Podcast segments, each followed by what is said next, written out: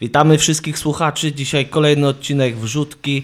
Y, Za mikrofonem Łukasz Kryczka, a ze mną. Michał Fatek.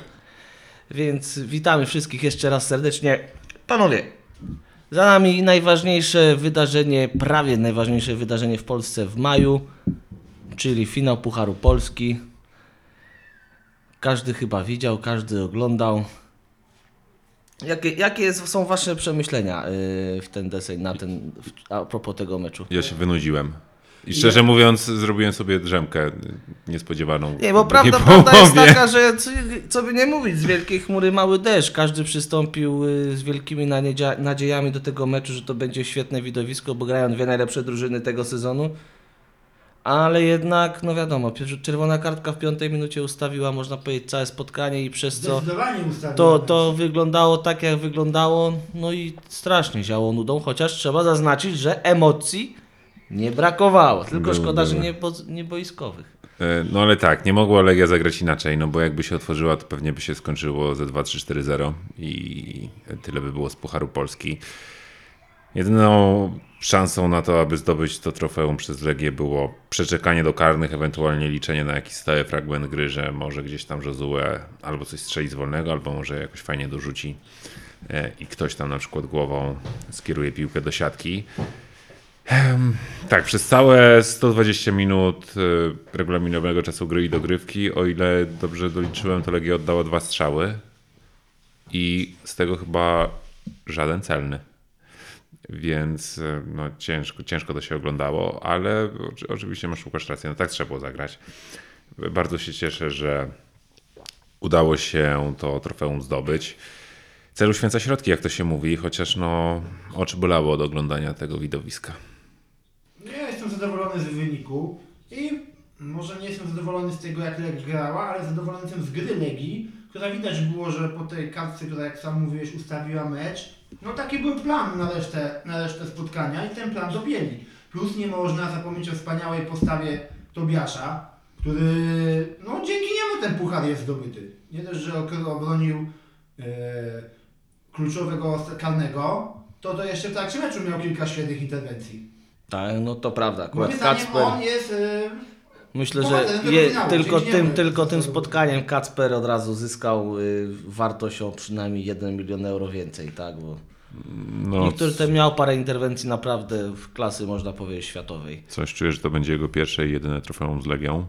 Chociaż też e, muszę Nie, przyznać, ja pierwszy jedyna. W przyszłym roku mistrzostwo? e, w To przyszłym nie roku odejdzie teraz, kurczę, no daj spokój. Zainteresowanie, Też mi się- spore. też mi się tak wydaje, bo Pieniędzy oczywiście, w kasie brak. A Majewski odszedł, a... A co, on gra teraz tam w tej Francji? nie gra. No nie gra, no to na miejscu... Ale Majecki mimo wszystko nie był tak utalentowanym Bynajmniej nie może grać we Francji, ponieważ jest od dłuższego czasu y, był wypożyczony do Ligi Belgijskiej, gdzie dużo grał, ale w, z dwa miesiące temu w bestialski sposób został potraktowany w trakcie meczu ligowego, no i czeka go półroczna przerwa teraz. E, W ogóle mnie to trochę zaskoczyło. E, Przyznam szczerze, że po tych występach Dominika Chładuna w kilku ostatnich spotkaniach, gdzie pokazał się z bardzo dobrej strony w czasie, kiedy Tobiasz pauzował, to wydawało mi się, że to właśnie były zawodnik Zagłębia Lubin może zająć miejsce między słupkami Legii w tym finale Pucharu Polski. Ostatecznie zagrał Tobiasz, no i, no i wyszło na, na dobre dla Legii dla samego zawodnika i pokazało to tylko, że Kostia e, Runiaic miał nosa do tego, aby właśnie wychowanka Legii wystawić zamiast Dominika Chładuna. W ogóle kończy się sezon. y, Już zostało kilka ostatnich meczów tego sezonu. Co myślicie o pracy Kostia Runiejcza? Ja jestem zadowolony. Bardzo dobry trener. Fajnie wyciągnął Legię z dołka, w jakim była w zeszłym roku. Są momenty, gdzie Legia gra naprawdę ładną piłkę. Akcje są widać, że trenowane, że są przemyślane, nie że ktoś kopnie na i, robi co chce. No, jestem zadowolony z pracy tego trenera. Nie ma jakiejś już y, złej krwi wokół Legii, nie ma takiej atmosfery niezgody, nie ma takiej atmosfery trenera, który jest y, gwiazdorem. Wiecie o co mi chodzi. No, zadowolony jestem z jego pracy i mam nadzieję, że, że jak najdłużej będzie pracował z Legią. A wy co o nim myślicie? No według mnie no, bardzo pozytywnie można oceniać ten pierwszy, pierwszy jakby pełny sezon Kosteruniaicia w Legii. Yy, Na pewno jest spory progres, jeżeli chodzi o miejsce w tabeli, tak, no bo z 10 w zeszłym sezonie teraz no na 99% Legia zajmie drugie miejsce w tabeli. Więc y, wracamy na jesieni, a właściwie w lato już y, do europejskich pucharów. Na pewno jest to dużym pozytywnym, y, może nie zaskoczeniem, ale do, as, pozytywnym aspektem y, wyników jego pracy. No chcemy więcej, chcemy mistrzostwa w przyszłym sezonie, to się będzie liczyło. A zobaczymy, na, co, jak, jak podejdzie do tego też y, prezesostwo Legii, czy, czy dobierze zawodników jakiś pod pierwszy skład, czy przede wszystkim przedłuży kontrakty z kluczowymi zawodnikami jak Josue Kto by się przydał w Legii? na każdą pozycję prawie. Na każdą pozycję?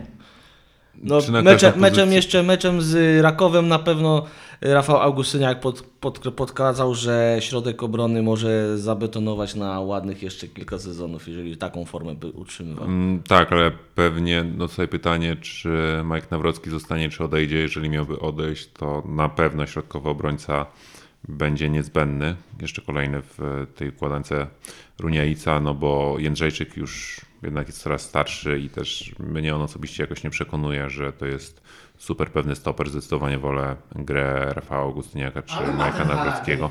Jak jest na boisku, potrafi zarządzić tą obroną. Mhm, tak, i też chciałbym zwrócić uwagę, że akurat Jędrzejczyk no, ma absolutnie gwiazdorski kontrakt w Legii i mam wrażenie, że za te pieniądze, które płaci się byłemu reprezentantowi Polski, to mogłaby Legia pozyskać dwóch czy trzech zawodników, którzy podnieśliby poziom tej drużyny i w, wśród których można byłoby z powodzeniem znaleźć zastępstwo dla Jędrzejczyka. A wracając chyba do Twojego pytania co do Kostruniaica i jak oceniam jego pobyt w Legii, no na pewno na plus z tego względu, że po dwóch latach Legia zdobyła trofeum w końcu. E, Poprzedni sezon pod tym kątem no, niestety był na czysto, a teraz udało się zdobyć 20 Puchar Polski w historii, co mnie bardzo cieszy. Mistrzostwa oczywiście nie będzie. Ale trochę to osłodziło właśnie. Trochę to osłodziło, tylko że co, co do jeszcze ligi, co do jeszcze ligi, e, znaczy tak, bo Legia zdobyła Puchar Polski i to jest też istotne w kontekście europejskich pucharów, bo zdobywając Puchar Polski zapewniła sobie Legia udział w eliminacjach do Ligi Europy. Z Ekstraklasy drużyny poza mistrzem, który będzie grał w eliminacjach Ligi Mistrzów wchodzą do eliminacji Ligi Konferencji, więc no, wygrywając, zdobywając Puchar Polski Legia zapewniła sobie tutaj właśnie możliwość gry w eliminacjach tego środkowego europejskiego pucharu. Natomiast tak teraz patrzę, co się może wydarzyć w lidze, bo to jest e, cały czas 9 punktów, tak, przewagi nad e, pogonią. Cztery kolejki do końca. I teraz myślę sobie, Puchar Polski zdobyty, gra w eliminacjach do Pucharu, do Ligi Europy zapewniona. I czy nie będziemy świadkiem czasem czegoś takiego w czterech ostatnich meczach ligowych w wykonaniu Legii, że ym, no tam może być ciężko zwycięstwo. I to wicemistrzostwo tak naprawdę może zostać stracone. No, oczywiście pytanie, czy w kontekście Legii wicemistrzostwo, czy trzecie, czy czwarte miejsce to jest jakaś wielka różnica. No tak, tylko jeszcze zauważ, że w, no, Pogoń musiałaby wygrać wszystkie cztery mecze, albo przynajmniej trzy wygrać, jeden zremisować z ostatnich czterech. A kalendarz Legii to oprócz najbliższego meczu w Szczecinie to będzie mecz u siebie z Jagiellonią, a potem dwa mecze prawdopodobnie ze Spadkowiczami, no z jednym prawie na pewno, czyli Lechią Gdańsk wyjazdowy i zamykamy ten sezon meczem u siebie ze Śląskiem Wrocław, więc na papierze y, rywale no, nie będą zbyt wymagający, oprócz meczu tutaj można powiedzieć z Pogonią, aczkolwiek na pewno też mecz z Białymstokiem będzie ciekawy, choćby z tego względu, że czy już jest przesąd- przesądzony, czy jeszcze nie, transfer Marka Guala. Już jest podpisane chyba wszystko. No właśnie, więc y, to na pewno też będzie fajny aspekt zobaczyć prawdopodobnie nowego króla strzelców, y, który będzie chciał się być może pokazać w jakimś stopniu kibicom z Łazienkowskiej, oby tylko za dużo nie nastrzelał. No. Tak, no dobra, a No, jeszcze... ale w Polsce ten król strzelców to taka trochę lipa. 14 bramek i król strzelców. No to Haaland u nas to by strzelił 100. E, Kiedyś Nie, pamiętam... Halandowi musieli, taki- musieli by do, kto by do mu dogry. Gdyby jak może miał, gdyby miał tak. Jozuę, to jeszcze by strzelił ze 30. W którym, w no. którym to roku było 99? Trzech zawodników, pamiętam, było królem strzelców z 14 bramkami strzelonymi. Czereszewski, Na i Śródwa tak. chyba. Chyba tak, chyba tak. Dlaczego w Polsce tak mało strzelają? Proszę Was, jako znawców odpowiedź o Wasze przemyślenia. Dlaczego w Polsce strzela się tak mało bramek? Są słabsze ligi. Inaczej, Może bramek, ligi na bramek nie strzela się mało, ponieważ jeżeli tam spojrzałbyś na średnią punktową y, na mecz, to gdzieś tam jesteśmy w środku tych y, powiedzmy europejskich rozgrywek. Tylko pytanie też brzmi o jakość, jeżeli w całym, całym, całym y, europejskim futbolu, może i na świecie nawet, jest brak klasycznych, no niedobór, tak? Niedomiar klasycznych napastników, to dlaczego mieliby być oni u nas, w naszej lidze, która wiadomo, no nie stoi zbyt wielkim poziomem, a nie oszukujmy się, jeżeli są w miarę dobrze zorganizowane drużyny, to średniej klasy czy miernemu napastnikowi no będzie bardzo ciężko tej bramki, a co by nie mówić, no takich wielkich, wielkich nazwisk, jeżeli chodzi o klasyczną dziewiątkę, no to u nas nie ma, tak. Warto tu podkreślić przykład Tomasza Pekarta, który no dobra, strzelał coś tam, zdobył koronę króla strzelców, poszedł do Turcji, nie grał pół roku praktycznie w ogóle. Przyszedł do nas i on w pół roku stał się najlepszym strzelcem drużyny, chociaż to też nie są jakieś tam gigantyczne liczby. Aczkolwiek taktyka na Pekarta cały czas działa. No. Ja tutaj bym dwie przyczyny wyróżnił.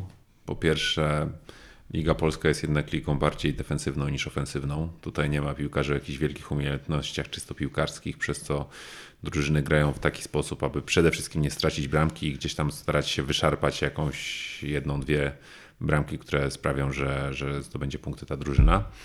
A druga kwestia to jest też związana z tym, że skoro polskie zespoły grają w dosyć niezorganizowany, bym powiedział, sposób. Tutaj u nas nie ma jakiejś wielkiej, wybitnej myśli taktycznej i często ta gra jest e, przypadkowa i bramki padają w sposób przypadkowy, przez co strzelaje na przykład nie napastnik, nie skrzydłowy, ale gdzieś tam na aferę ktoś za właśnie centrostrzał zrobi, jakiś defensywny pomocnik, czy obrońca gdzieś tam w tłoku dobije piłkę. No po prostu dużo bramek ze stałych fragmentów gry pada.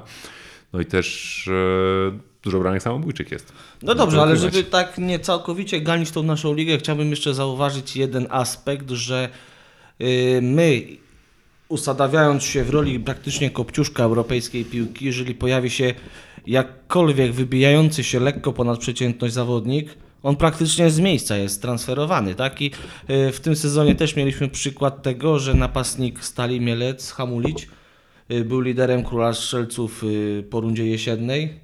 No i nie ma gościa, tak? No i w Toulouse nie gra. No, E, w, Toulouse, tak, tak? w finale Pucharu, Pucharu Francji e, tam chyba nawet nie był na, na ławce rezerwowej. Wiesz, to już, to już, ale to już wiesz, to nie, nawet nie chodzi mi o to, czy tam Wspaniały gra, mecz, 5-1 z Nantes. wiesz, to tam, czy już, A, widziałem na, na rozpisce, ale mi się pomyliło, że to jest zwykły mecz ligowy. a mi to już nie chodzi o to, czy on tam będzie grał, czy nie, tylko też chodzi o to, że u nas, y, jak ktoś już lekko się wybije ponad przeciętność, a jest w miarę młody, to go praktycznie już nie ma, tak? To już nawet nie tyle, że on sam y, nie chce dograć, od razu chce uciekać, ale już menadżerowie na pewno widzą te cyferki przed oczami i gościu idzie od razu za granicę. A No i wie, że jeśli chce, znaczy nawet jeśli podchodzi ambitnie do piłki, nie tylko patrząc na, na pieniądze, to no niestety no, lepszy poziom jest gdzieś indziej. A to, co o menadżerach wspomniałeś, to jest trochę, trochę smutne w współczesnym futbolu, no bo jednak e, agenci piłkarscy zdobyli ogromną władzę. I tak naprawdę oni w większości decydują, czy dany piłkarz będzie kontynuował karierę w jednym klubie, czy, czy raczej go zmieni. A wiadomo, że w najlepszym interesie agentów piłkarskich jest to, aby jak najczęściej dokonywać Prowizja. bo oczywiście na tym zarabiają. Yy, I tutaj w szczególności w przypadku piłkarzy z takiej ligi jak Polska, gdzie no, mimo wszystko z całym szacunkiem dla, do polskich klubów, to polskie zespoły nie są w stanie zaoferować jakichś super kontraktów dla zawodników i tym samym również menadżerowie nie są w stanie zarobić na tych kontraktach jakichś e, satysfakcjonujących prowizji.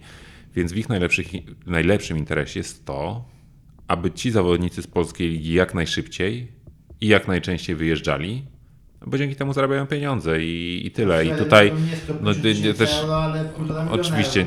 Nie oszukujmy się, że e, agenci piłkarscy mają akurat na, na sercu dobro polskiej piłki jako całości. Mają przede wszystkim, w, mus- muszą dbać o własny interes. To jest jedno, a też jeżeli oczywiście zawodnik w młodym wieku na przykład z ekstraklasy wyjedzie gdzieś do ligi oferującej lepsze perspektywy rozwoju, no to w takiej lidze, w zespole występującym w takiej lidze, łatwiej jest o kolejny, jeszcze wyższy transfer. Znowu menadżerowi jest, e, agentowi piłkarskiemu jest łatwiej o kolejną prowizję. Michał, mówisz o wyjeździe z Ekstraklasy.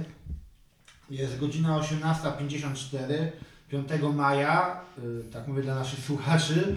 Jesteśmy po pierwszej połowie meczu Jagiellonia Białystok Śląsk Wrocław. Śląsk wygrywa 1-0 po pierwszej połowie. Ale wiesz co, ale czekaj, czekaj, Hubert, bo jeszcze jednej rzeczy. Wyjeżdżają Lechia Jeszcze jedna Śląsk. rzecz. Nie, No. jeszcze jedna rzecz, bo nie, nie poruszyliśmy bardzo ważnego tematu. Mianowicie w, związanego z finałem Pucharu Polski i sekcja bokserska tego spotkania. Zachowanie Ja- Mladenowi- Mladenowicza. Specjalnie to pominąłem. Yy, A jak, a Szacunek jak, do a jak, słuchaczy nadmie- a wymaga- jak, a jak nadmieniłem, że było bardzo dużo emocji, tylko czysto, nie czysto piłkarskich, to nie podjąłeś tematu Nie, bo, chcia, akurat. bo chciałem to zostawić na koniec, jaką taką truskawkę ja na torcie. Specjalnie pominąłem, bo nie popieram bandyty, bandyterki na boisku, na murawie. Ale wiecie, y, oczywiście nie, po- nie, nie popieramy y, bandytyzmu na murawie w wykonaniu O, piłkarzy, ja ale ja do czegoś innego cię chciałem odnieść. Mladenowiczowi kończy się kontrakt. I czy wiszące nad nim zawieszenie, teraz został tymczasowo na 3 miesiące zawieszony przez e, komisję ligi, e, spowoduje, że e, po pierwsze Legia nie będzie chciała z nim jakoś przedłużyć kontraktu, po drugie ewentualny nowy pracodawca, który mógł z nim już jakieś rozmowy prowadzić. Podobno gdzieś tam Panathinaikos już miał mieć z nim nawet kontrakt podpisany, ale Tomasz Włodarczyk z Meczyków tam wyjaśnił, że to tak naprawdę była bzdura i żadnego kontraktu jeszcze podpisanego nie było. Czy to wydarzenie nie spowoduje czasem, że Filip Mladenowicz od nowego sezonu, po 30 czerwca, kiedy skończy mu się kontrakt z Legią, będzie miał poważne problemy ze znalezieniem nowego pracodawcy. Bo jak dostanie zawieszenie... To jeszcze płacowe, właśnie, stawia ale nie, nie, nie. To teraz jest sprawa tego typu, że y, PZPN może zaopiniować y, tą, tą swoją karę i wnieść pozew do UEFA, żeby UEFA rozszerzyła tą karę na wszystkie boiska y, ze swojej, że tak powiem, pod swoją egidą, które są, tak? A w tej chwili to on tylko na Polską Ligę jest zawieszony i kara tam już widziałem 3 miesiące na razie, tak, i 120 tysięcy złotych. Aczkolwiek no mówimy o Mladenowiciu.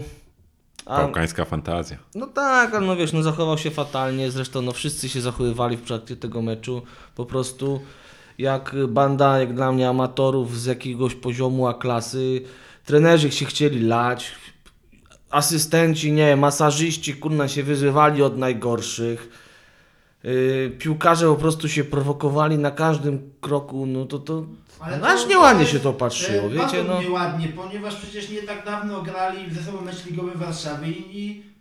nie no, Jędrzejczyk No, no, tutaj- sprzedał. Był, było Tak, no ale tutaj ta czerwona kartka trochę ustawiła mm, to, w jaki Ale sposób słuszna zawodnicy. była. Nie, No oczywiście, właśnie, jak najbardziej słuszna. Kartka słuszna, tak, aczkolwiek czy, czy, bo też słyszałem wypowiedź jednego z byłych sędziów, który mówi, że ta kartka może, gdyby się przyjrzeć tak dogłębniej tej analizie, tej powtórki, czy, czy nie była zbyt na wyrost, ponieważ Ale to- w momencie, y, faul nastąpił jakby w ostatniej fazie y, w ślizgu.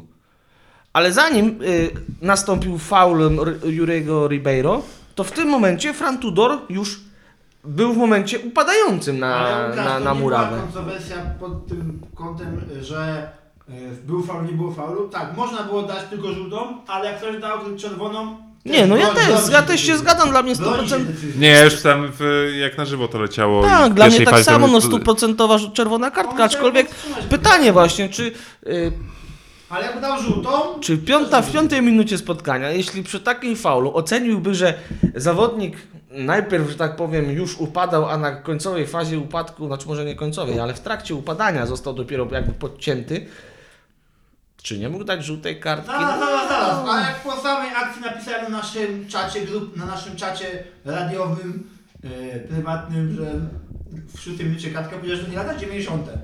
Ty napisałeś, ty napisałeś. Sam ci pisałem, kartę, bo to- ty- no, Nie no, to- słuchajcie, Nie, bo to nie o to chodzi. No kiedyś, kiedyś na przykład słynna taka maksyma Rojakina y, była, że Rojkin, y, przynajmniej tak twierdził i zawsze można to było też zobaczyć w jego zachowaniu, e, największego takiego swojego boiskowego rywala, z którym miał zawsze na pieńku, zawsze starał mu się wpierdzielać w pierwszych pięciu minutach, ponieważ y, sędziowie nigdy za nie dawali mu czerwonej kartki, a bardzo rzadko nawet żółtą, jeżeli No no tak, sfaulował bo w pierwszych pięciu minutach można łamać nogi. I Roykin wychodził z tego założenia. No niestety dzisiaj Roykin prawdopodobnie wylatywałby co mecz. No, A on parę złamanych nóg ma na koncie. no chociażby ojca Halanda, tak? Także tak. Ale No okej, panowie, ale jeszcze rozmawiamy o Rakowie, czy już, a czy Legii z Rakowem, czy, Ja czy, bym czy, czy porozmawiał przechodzimy do najważniejszego E, i- wydarzenia we Włoszech? Nie, ale mam, zaczynam do was pytanie pośrednio związane nie, z Rakowem. Ja powiedział o Spadkowiczach. To też będzie, to też będzie, ale pośre- pytanie pośrednio z, związane z Rakowem, bo dzisiaj e, wyszła sprawa. Marek Papszun podobno prowadzi zaawansowane rozmowy z Olimpiakosem. I może wylądować w najbardziej utytułowanym klubie Grecji, jeżeli chodzi o. Ciekawe ile w tym prawdy, bo też to gdzieś widziałem, że portal bodajże Sportowe Fakty to y, jako pierwszy upublicznił w kraju. Zarywali ponoć ma Gigi Gattuso i, i Hernana Crespo, więc rywale przynajmniej o troszkę większych nazwiskach. Tak, no Gattuso zrobił z Walencji to, co, to, co obecnie zespół z tego pięknego miasta na wschodzie Hiszpanii prezentuje. E, blisko spadku są blisko. Co prawda zajmują ostatnie miejsce nad strefą spadkową, ale tylko mm, mają tyle samo punktów co e, 18 w tabeli Hetafe i będzie niesamowicie ciężko im się utrzymać, w szczególności, że grają jeszcze mecze między innymi z Realem Sociedad i Realem Madryt, więc Ale panowie, musimy znowu zacząć sobie pisać program tak. Yy, punkt, Ale co omawiać. masz do swobodnych dygresji? Mówimy o wszystkim wie- i o niczym. Lech, No dobra. Lechia, Gdańsk, Śląsk, Wrocław. Stadiony Euro 2012 przywitają w przyszłym roku Fortunę pierwszą ligę. Nie przywitają, bo ani Śląsk, ani Lechia nie będą grać na tych stadionach w pierwszej lidze, bo nie będzie ich na Zostały dostać. niszczały, czy jak to? E, nie no, dlaczego? No, tam Ale to się nie inne są imprezy, jakby, tak? to nie są ich stadiony, tak? To nie są stadiony klubów, tylko to są stadiony miejskie i zarządcą jest jakiś operator który wynajęty przez miasto. Więc tu kwestia jest tego, niech sobie opera, operator teraz no, radzi. kto by tak? tam, jak na ekstraklasę na taką Lechię przychodzi 5-7 tysięcy ludzi, to na pierwszą ligę by przychodziło ile? 2, 3 na stadionie na 40 tysięcy ludzi?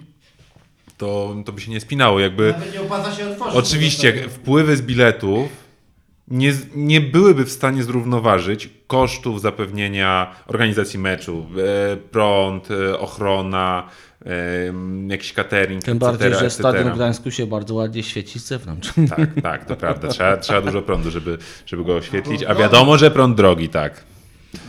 E, więc pe- pewnie te drużyny będą grały na swoich starych stadionach, e, dopóki nie wrócą do ekstraklasy. Czy to nastanie szybko? No, patrząc po tym, co zrobiła Wisła Kraków, co robi cały czas Wisła Kraków, która mimo bardzo nieudanej rundy jesiennej na wiosnę prezentuje się już świetnie, no jakieś tam szanse na szybki powrót do ekstraklasy są, ale oczywiście nie przesądzajmy jeszcze, że Śląsk i Lechia spadną. Lechia raczej tak, no no, bo Lechia, to już Lechia jest to jest raczej... 9 za- punktów na 4 tak, mecze. No.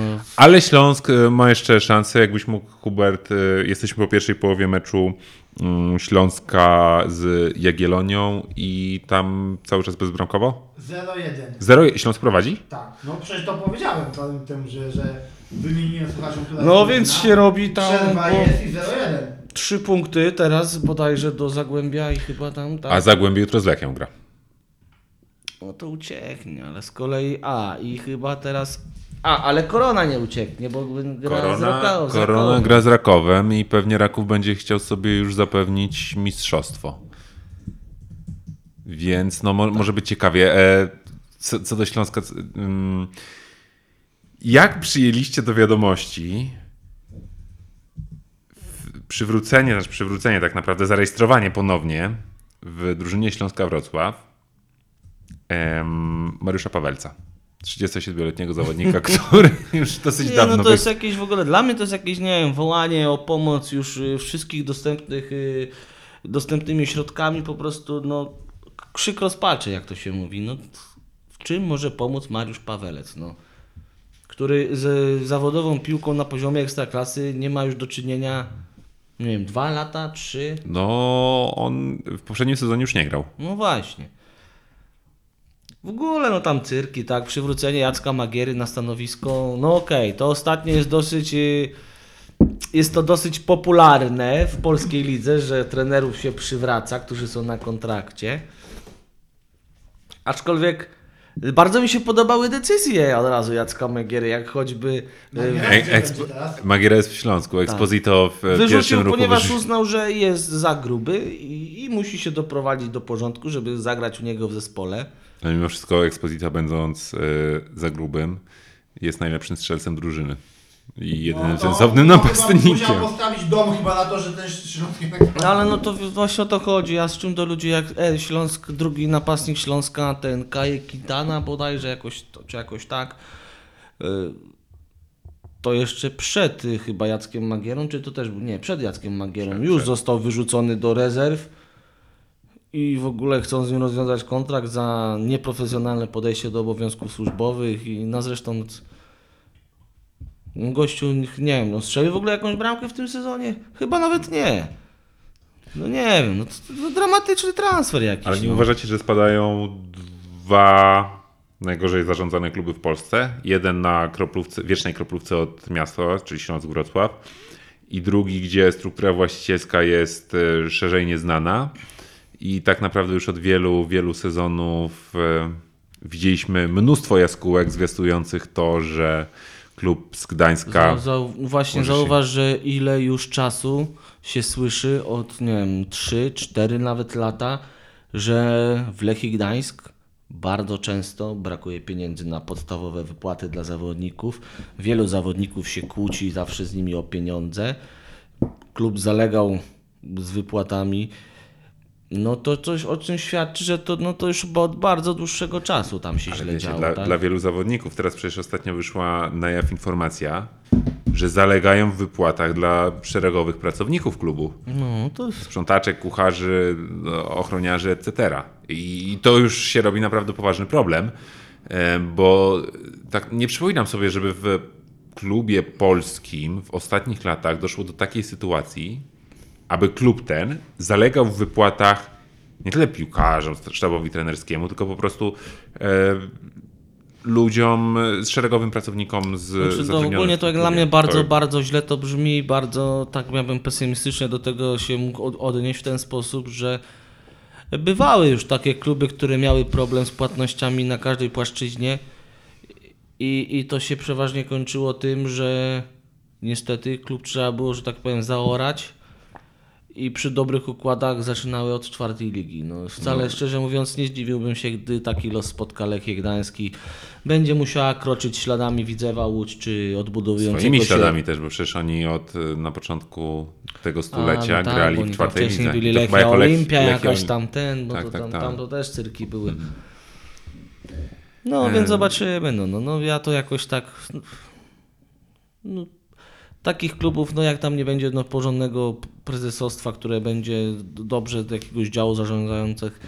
Ale patrzcie, jak ja patrzę, jak, jak ja patrzę na Lechię, to przede wszystkim zadaję sobie takie pytanie. Jakim cudem dwa lata temu ktoś w Legii pomyślał sobie, że Joel Abuana będzie dobrym transferem? Bo y, kom, kompletnie tego nie rozumiem. Gdzie piłkarz ten, grając w Lechii, no nie wyróżnia się wcale na tle spadkowicza z Ekstraklasy. Nie wiem, nie wiem ile w tym plotek, ale on cały jest teraz podobno w kręgu zainteresowania Jagiellonii Białystok, więc.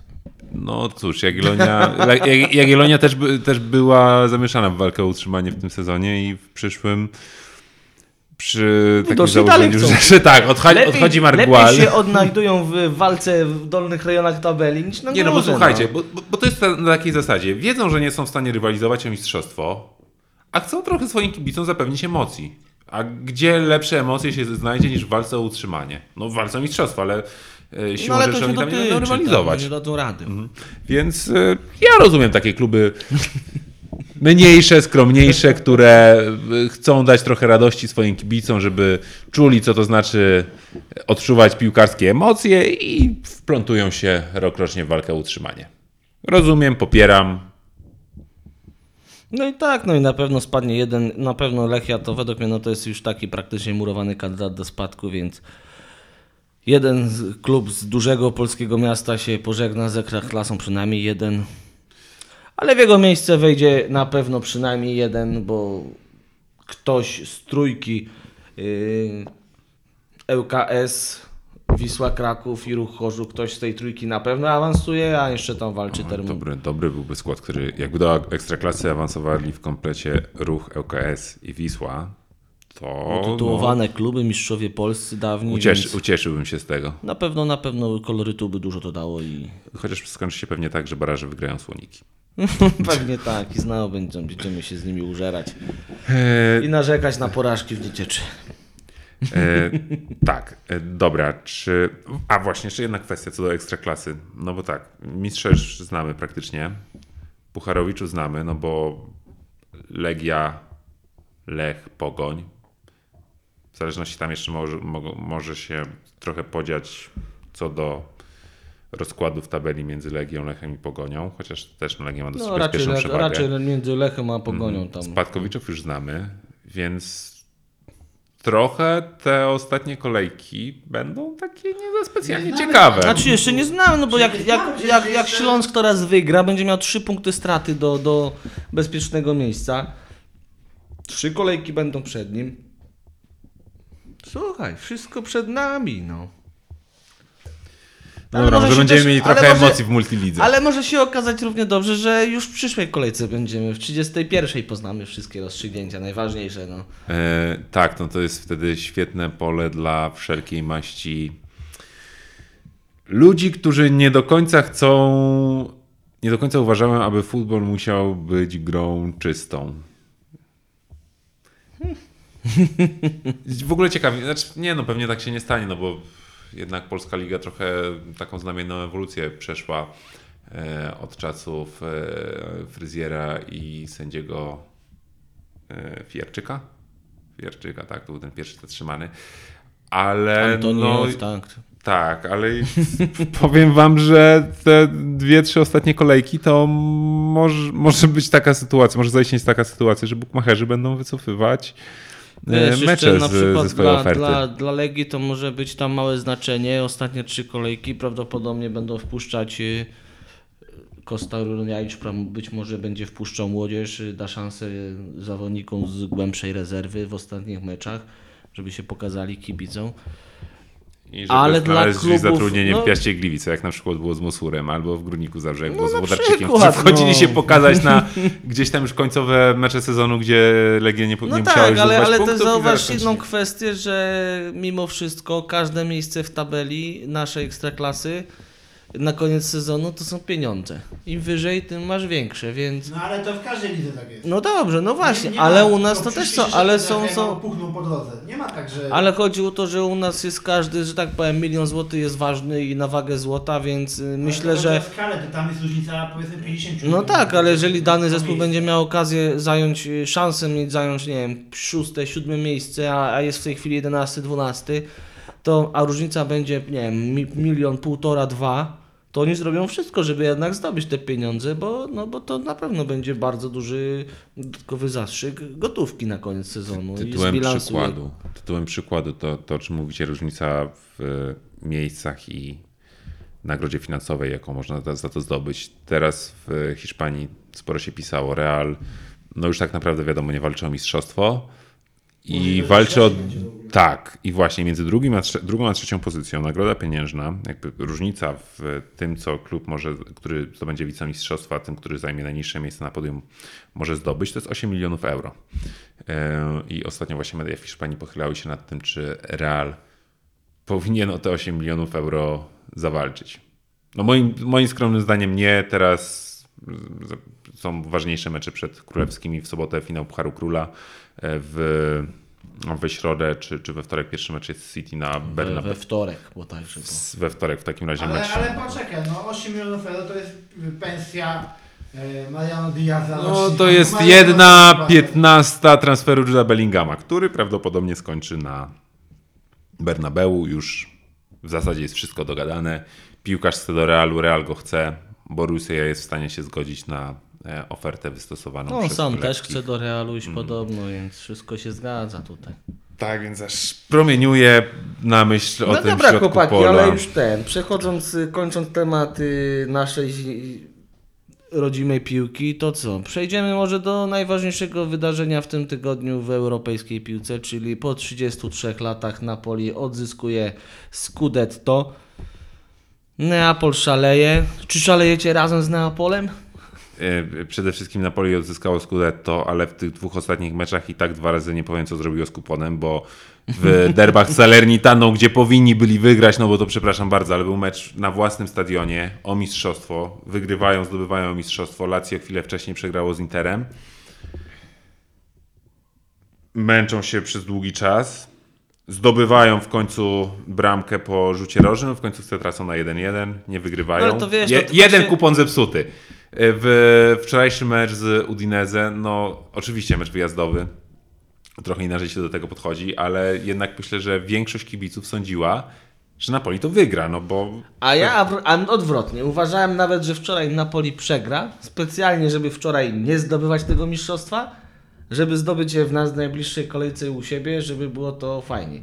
Ale z drugiej strony y, też mi się wydaje, że jakieś tam kiedyś mniejsze, większe doświadczenie z piłką kopaną miałem i kiedy jesteś już blisko mety, można powiedzieć, to czasami presja potrafi tak spętać nogi, że bardzo ciężko postawić tą ostatnią kropkę na D. A że tutaj zawodnicy Napoli w większości no, nie byli tam w stanie święcić triumfu gdzieś tam na jakichś większych. Inaczej, to nie są bardzo otytułowani do tej pory zawodnicy, tak? Więc tego doświadczenia zwycięzców nie mają zbyt dużego, więc myślę, że tutaj właśnie przede wszystkim aspekt psychologiczny miał, mentalny najważniejszy powód tych ostatnich kiepskich wyników. Aczkolwiek na pewno też to, że po prostu od dłuższego czasu, nie oszukujmy się, Napoli gra piach. tak, zdecydowanie się wystrzelali tam do marca, początków kwietnia, a teraz widać, że, No że są w zmęczeni. takim stylu odpadli z Milanem, tragicznie grają. Słuchajcie, ale zobaczcie, na, y. Akurat to też się tam złożyło z, z kontuzją Mozimena, no tak, no tam. ale mimo wszystko to już nie jest ta sama gra. No zobaczcie, ludzie- K- ludzie Kwisa też Kvaratskhelia, sytuacji. no to, to jest cień piłkarza, e, cień tego, co prezentował na początku sezonu. I co do jeszcze Napoli, zobaczcie. Napoli zdobywa mistrzostwo, odpada w ćwierćfinale Ligi Mistrzów. Natomiast włoskie zespoły, które tam za plecami Napoli w, na ligowym finiszu mm, kończą, Liga Mistrzów Milan i Inter w półfinale, Liga Europy Roma i Juventus w półfinale, w półfinale Ligi Konferencji. W Fiorentina. Czy to nie pokazuje czasem, że Serie A może faktycznie jak w tej reklamie z Capello, Tonim i Cannavaro znów jest najlepszą ligą na świecie? No przecież mówiłem już o tym tyle czasu kiedyś. No ale bo ty lubisz No. Ligę Włoską, więc ją będziesz Nie, ja reklamował. nie- Hubert nie, jest no, fanem nie, Francuz, nie. najbardziej najlepszy, największym fanem Ligi Francuskiej w tym kraju, od tego się A, trzymajmy. Jest siedmiu. E, Panowie, słuchajcie, z czego trzech to redaktorzy jest Nie, nie, to siedmiu jest was w fan klubie Durgarden. Słuchajcie. Jest, jestem. E, A czy ja mogę jeszcze o Włosce? Nie, ale mi dokończyć. Wracasz. Koniec. koniec. Wyłącz go, wyłącz go. Ja wytnę cię później. Postprodukcji.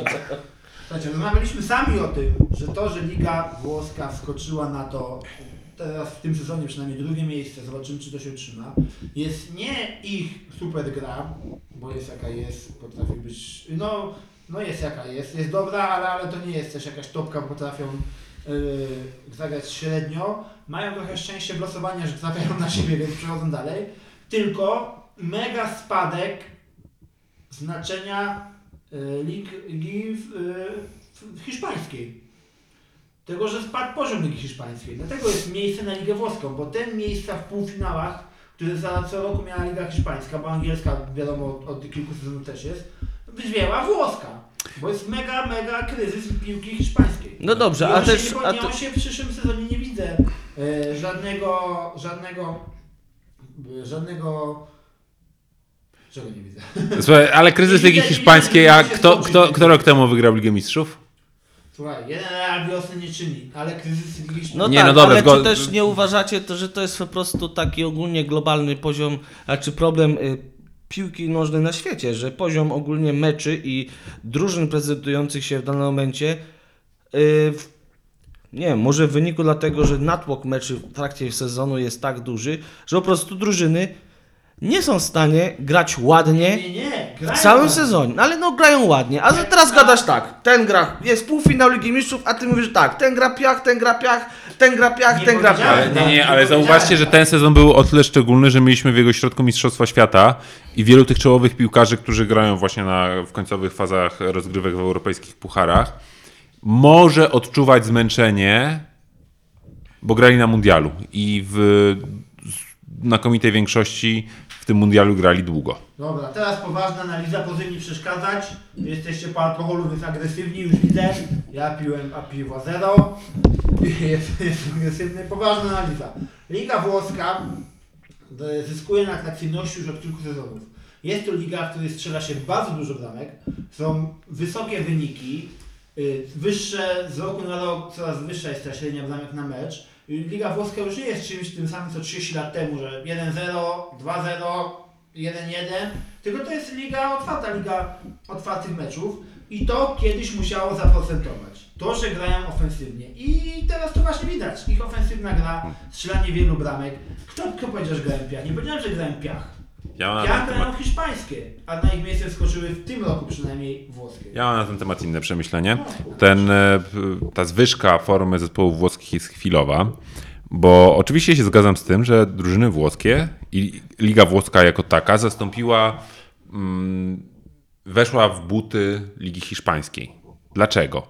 Dlatego, że w Lidze Hiszpańskiej Javier Tebas, prezes e, ligi, wprowadził ogromne, ogromne ograniczenia w wydatkowaniu e, środków przez kluby i kluby Ligi Hiszpańskiej nie są w stanie finansowo w tym momencie rywalizować na rynku transferowym, nawet z klubami Ligi Włoskiej.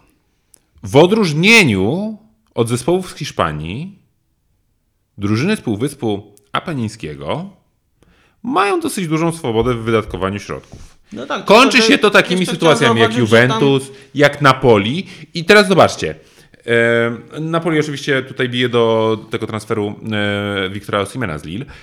I teraz zobaczcie. Juventus mówi się, że z europejskich pucharów zostanie wykluczony. Kto wie, czy inne drużyny włoskie, które e, też były zamieszane w różnego rodzaju malwersacje przy transferach piłkarzy, które uskuteczniały tą e, pluswalencję całą w e, tak popularną we Włoszech. Na pewnym etapie to im się po prostu nie, nie odbije czkawką i Liga Włoska nie spadnie jeszcze niżej, na jeszcze niższy poziom niż była 2, 3, 4, 5 lat temu, tak?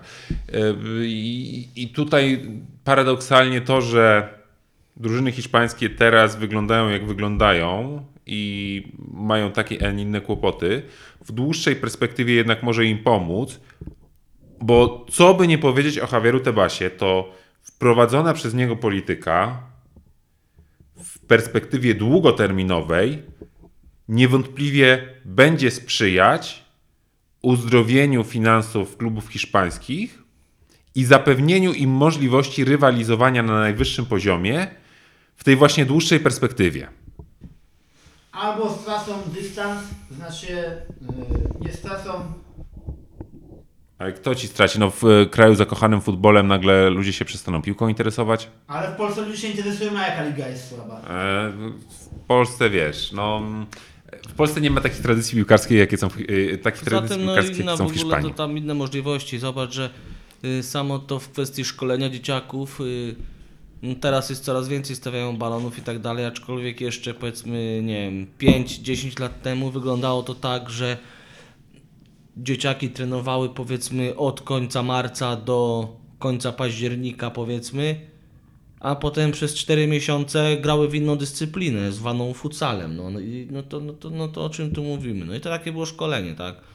Teraz na szczęście Ale to się coraz więcej... jest, jakie mamy warunki. No właśnie, no więc wiesz, no my tam musimy gonić, gonić, słabo to A wiecie, że w Niemczech są takie same warunki? Nie. Ciutkę W Niemczech lepsze. jest le- lżejszy klimat. Jest bliżej morza, bliżej tego prądu, prądu zatokowego i jest lżejszy klimat niż, niż. Im dalej w kontynent, im bardziej kontynentalny klimat, tym ostrzejsze zimy. Mm, No dobrze, ale mimo wszystko, a, teraz akurat w y, Polsce już jednak powstało dużo, dużo takich ośrodków, które umożliwiają e, trenowanie i granie również zimą na praktycznie murawach e, trawiastych pod, pod namiotami, więc to jest... E, No właśnie, coraz, coraz właśnie fajnie, że infrastruktura się rozrasta, poprawia, więc liczymy, że i szkolenie w Polsce też się poprawi. A efekty tego nie, kiedyś w może w niedalekiej przyszłości będą widoczne. No nie wiem, na razie drugiego Lewandowskiego nie ma na horyzoncie. E, Słuchajcie, ale jeżeli już byliśmy może przy e, piłce włoskiej, to tak, e, widzieliście tę kolejkę, jakie mecze się szykują i jaka piękna walka o top 4.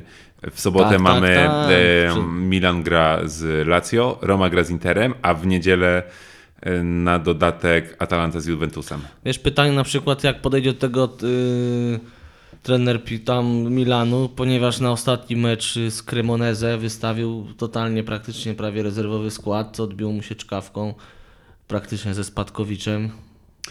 No właśnie, nie, to jest nie tak... dali rady. Yy, akurat tam oglądałem to spotkanie, no fatalnie Milan grał, szczerze mówiąc. No, no to tam no, słabiutko to Ale wyglądało. patrzcie, to jest Ciekawe, bo Atalanta i Lazio nie grają w... Michał, cały dzisiejszy dzień, jak zaczynam mówić, co się tam Nie, teraz... Drodzy słuchacze, ja mam przemyślne przemyślenia. To nie będzie już alkoholu na nagraniach najbliższych i będzie tak jak na naszych początkowych audycjach, punkt po punkcie rozpisane, bo Michał się za bardzo tutaj rozbestwił. To są pomówienia. nie To są pomówienia, bo... Tematy, Hubert. tematy dla to. Hubert, po prostu musisz się częściej włączać, a nie marudzić tu tam teraz. Kurde. Właśnie, to Ile razy się na Ekstraklasie włączyłeś, Hubert? No. próbowałem i to nie, nie, to ja powiem o czymś innym. Koniec luźnych odcinków słuchaczy. Drodzy słuchacze, koniec luźnych odcinków. Ja ka- zdjęcie na nasz fanpage, zobaczcie, ja piwo piłem.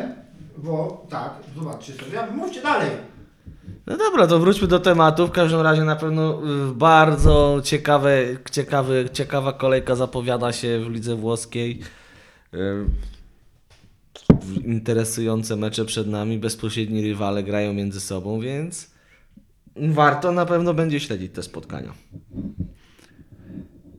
Dobra, to, To może Jakie typy na tą czwórkę? na tą czwórkę. Bardzo chciałbym, żeby Roma w, w czwórce skończyła, ale biorąt pod uwagę Robi to, wszystko, ile tak robi wszystko. Znaczy, wiecie, przede wszystkim kontuzje. Dybala był kontuzjowany, był e, to em, Temi Abraham kontuzjowany.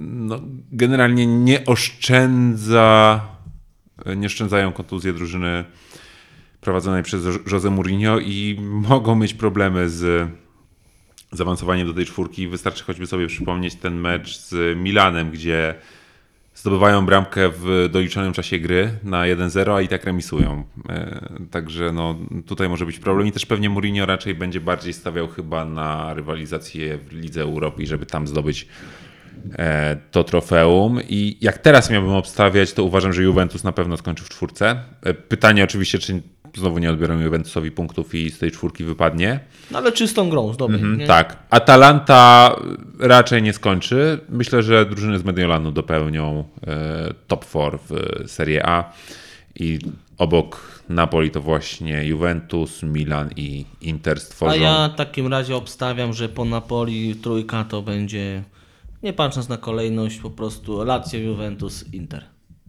Tak, jeszcze jest Lazio, o którym zapomniałem. E, tak, A więc kolega, przepraszam, który nie- się płacze, że się nie, odzyw, nie może się odezwać? Halo?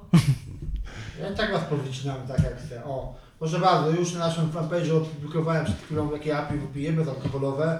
O, product placement, A wiesz, że nie jesteśmy na żywo? ale no nie. ale to klienci, ten klienci. Dobra, wypij, dobra, nieważne, dobra, mówcie dalej.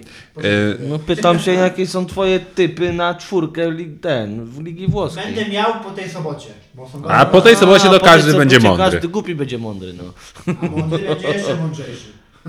Albo zgłupieje. No dobra, to może żeby się nie spierać Ligę Włoską, może przejdźmy do Hiszpanii i są trzy ciekawe tematy, które się za- zadziały właśnie na Półwyspie Iberyjskim. Pierwszym z nich jest dosyć niespodziewane rozstanie dyrektora sportowego Barcelony Mateu Alemaniego z właśnie klubem ze stolicy Katalonii. Jak się do tego odniesiecie? No Ja mam mówić? Ja już zapomniałem jak A się mówi. Bo ty masz teorię spiskową. Nie mam teorii spiskowej. Przemyślałem, poczytałem, że jednak są fakty takie, że nie ma teorii spiskowej. Tak, znaczy są, o, mam teorię spiskową. W kuluarach mówią o tym, że e, cała Barcelona chce ściągnąć, cały zarząd Barcelony chce ściągnąć Messiego. Teraz po tym sezonie, a Messi zrobił wszystko, żeby już nie grać w PSG. Ostatnimi wydarzeniami pozabojskowymi. I Alemany był przeciwko temu. Nie chciał. Powiedział, że to jest bez sensu. Nie ma sensu ściągać Messiego, że trzeba robić nowy projekt, stawiać na nowych piłkarzy i zapomnieć o tym, co było. I tak jak dwa lata temu się odcięli, to nie przeżywać się od nowa, tylko iść dalej. Plus ogromne pieniądze, którymi będzie mógł zarządzać własną ligą. Dobrze wiemy, że Barcelona na punkcie menadżerskim, w sensie nie cenedów, ale na punkcie zarządów ma z Aston Villą dobry kontakt. Wiele wymian było między nimi. Więc pewnie obiecali mu parę rzeczy, że miał bardziej, większy budżet niż ma w Barcelonie, wolniejszą rękę, będzie mógł się spełniać jako dyrektor. Ale piękny znak czasów, co, że gość odchodzi z Barcelony do średniaka Premier League tak naprawdę, żeby Ale szukać aspirującego. nowych wyzwań. Aspirującego. Ale no tak, ale zauważcie też dla Hej. mnie to jest szokujący ruch ze względu na to, że e, co by nie mówić, Alemany i naprawdę bardzo ładnie, jeżeli chodzi o stronę finansową, jakoś, jakoś ogarnął tą Barcelonę, wyprostował, wielu zawodników się pozbył, z wieloma po jakieś tam kontrakty poprzedłużał na zasadzie y, masz rok kontraktu, my zrobimy ci cztery, obyś tylko ty rozłożył tą jeden rok na cztery lata. No, bardzo kreatywna księgowość, która po, pozwoliła Barcelonie, jakby nie patrzeć, utrzymać się na powierzchni i która była przez ten czas w stanie cały czas rywalizować z najlepszymi na praktycznie tym samym poziomie. No i właśnie dlatego mnie dziwi to, że tak, tak łatwo i tak szybko pozbywają się takiego człowieka, który... Mistrzem już No dobrze, ale wydaje mi się, że takiemu człowiekowi się więcej troszkę, zasu- większa zasługa należy niż przy pierwszej jakiś tam spięciu od razu To- powiedzieli cześć na razie. No. On sam- spięcie. nie No no, on sam odszedł. Problemów od samego początku są problemy. No na pewno, bo tam-. I, I oni... No idzie do innego projektu, idzie gdzieś, gdzie widzi, że będzie mu lepiej, nie? Ja może rzeczywiście No tak, ale nowym no- sporto, nowym dyrektorem sportowym jest były piłkarz Deko. Nie, jeszcze nie został. Jeszcze nie, no ale Jeszcze- wszystko no, ale wskazuje ma na to, że być, zostanie. tak. Ale No. słuchajcie, przecież nie ma nawet doniesień, jakiekolwiek była między Barceloną a Alemanem oficjalnie konflikt. Oni się rozchodzą w zgodzie. Przecież. Oficjalnie. Oficjalnie. Więc oficjalnie. y, oficjalnie ja mówię, że to bardzo dobry ruch Aston Villa zatrudniając takiego fachowca, Ciekawe, który swoją drogą chciałbym na- też zauważyć, że... No, Tixi Be- Begiristein przecież w Manchesterze City się odnalazł fenomenalnie. A Alemanii kiedyś y, był, jego pierwsza poważna praca stworzył potęgę Realu Majorka. Tak. Potęgę, no może za duże słowo, ale to były czasy, kiedy Majorka z Samuelem Eto'o w ataku szalała kurna w i, i, i na boiskach y, hiszpańskich. I Tak, chyba w Europie wtedy też tam. Nie, chyba w Europie też chyba. Nie, w Lidze. Europy grali też. No, Mm, znaczy, pucharze- Pucharze UEFA. Pucharze UEFA wtedy. tak. No. Em, ale grali, grali i Wtedy pamiętam, że znaczy, czy- strzelców La Liga. ten, y, wiem, że wtedy bardzo za niego zabiegał Real Madryt, lecz on uważał, że to jeszcze za, za głębokie wody i Znaczy, jeszcze inaczej, sobie... Samuel to był piłkarzem Realu Madryt. Nie, nie, chodzi, że Alemaniego okej, chciał okej. Real Madryt Dobra. zatrudnić po dwóch latach jego pracy w Realu Majorka, już chciał go Real Madryt zatrudnić, lecz on odmówił, ponieważ że nie chce być od razu tak, chciałby coś osiągnąć swojego, czym byłby w stanie y, swój sukces jakoś tam y, dalej pokazać świat, a no to No, nie ma nowy rozdział w lidze angielskiej. Jak dla mnie on był już zmęczony tym, że aby wykonywać swoją pracę, która jest pracą dyrektora sportowego, musiał przede wszystkim myśleć o Excelu i o tym, skąd Wiecznie wziąć kombinować. pieniądze, żeby jako tako ten klub funkcjonował. Barcelona ma problemy z finansami, y, może mieć problemy na rynku transferowym. Bardzo mnie ciekawi, jak będzie lato w wykonaniu klubu z, ze stolicy Katalonii wyglądać. Natomiast problemów z pieniędzmi zdaje się nie mieć Real Madryt, który jest podobno bardzo bliski finalizacji transferu do, na Santiago Bernabeu Juda Bellingama z Borussii Dortmund. Jak ocenia, ocenialibyście ten transfer, jeżeli miałby on dojść do skutku i Anglik ostatecznie wylądowałby w Madrycie? Bardzo dobry ruch zarówno Juda Bellingama, jak i Realu Madryt. To jest jeden z największych talentów obecnej piłki nożnej, przed którym myślę, że wspaniała kariera i Real Madryt pozwoli mu się rozwinąć. Bardziej chyba niż ten Liverpool. Też myślę, że nawet potencjałem to on o wiele przewyższa Chouameniego czy Kamawingę. Przede wszystkim wspaniałe warunki fizyczne tego gracza, a przy tym no, fantastycznie panuje nad piłką. Jako środkowy pomocnik potrafi i strzelić, i rozegrać. No, c- nowoczesny środkowy pomocnik, no nic mu nie brakuje. A Realu Madryt przy otoczeniu wielkich piłkarzy może stać się tylko lepszym piłkarzem, jeśli ominą go kontuzje według mnie, to nawet być może to będzie nowy przyszły zdobywca złotej piłki, tak? Ja już oczami wyobraźni No Pucharu Świata ciężko będzie mu y, jakoś tam do, do, dociągnąć, bo wiadomo, Anglicy zawsze odpadają wcześniej, ale Liga Mistrzów jak najbardziej, no. Ja już widzę oczami ten środek pola, właśnie Bellingham, Chouameni, Kamavinga, Valverde. Raczej we czwórkę nie będą grali. No nie, przypuszczam, ale widzisz, Kamavinga już jest na lewą obronę. A jeszcze jest, Ceba, a jeszcze jest Ceballos, który, który no, wydaje się, że może być następcą Modricza. Tak Valverde czasem na, na prawym skrzydle już biega tam. To też zależy od meczu. Ale tak, to bardzo fajny, bardzo fajny ruch Realu. Natomiast jeszcze co do Realu, ja muszę tutaj się wyzłośliwić na to, kto wymyślił, aby finał Pucharu Hiszpanii Real miał grać na trzy dni przed półfinałem, przed półfinałowym starciem w Lidze Mistrzów z Manchesterem City. Bardzo dobrze. Nie, no to też w ogóle takie podejście mi się wydaje no zupełnie nie. Dlaczego w Anglii nie mogą sobie zagrać ten finał po sezonie 3 Trzeciego czerwca, a w Hiszpanii trzeba finał grać w samym środku sezonu przed e, najważniejszym starciem Realu To nawet zauważ, że to nawet ten w Polsce życzeniowo po, podchodzi PZPN do i Ekstraklasa do klubów występujących w europejskich pucharach, przekłada im mecze przed ważnymi meczami w, Euro, w Europie.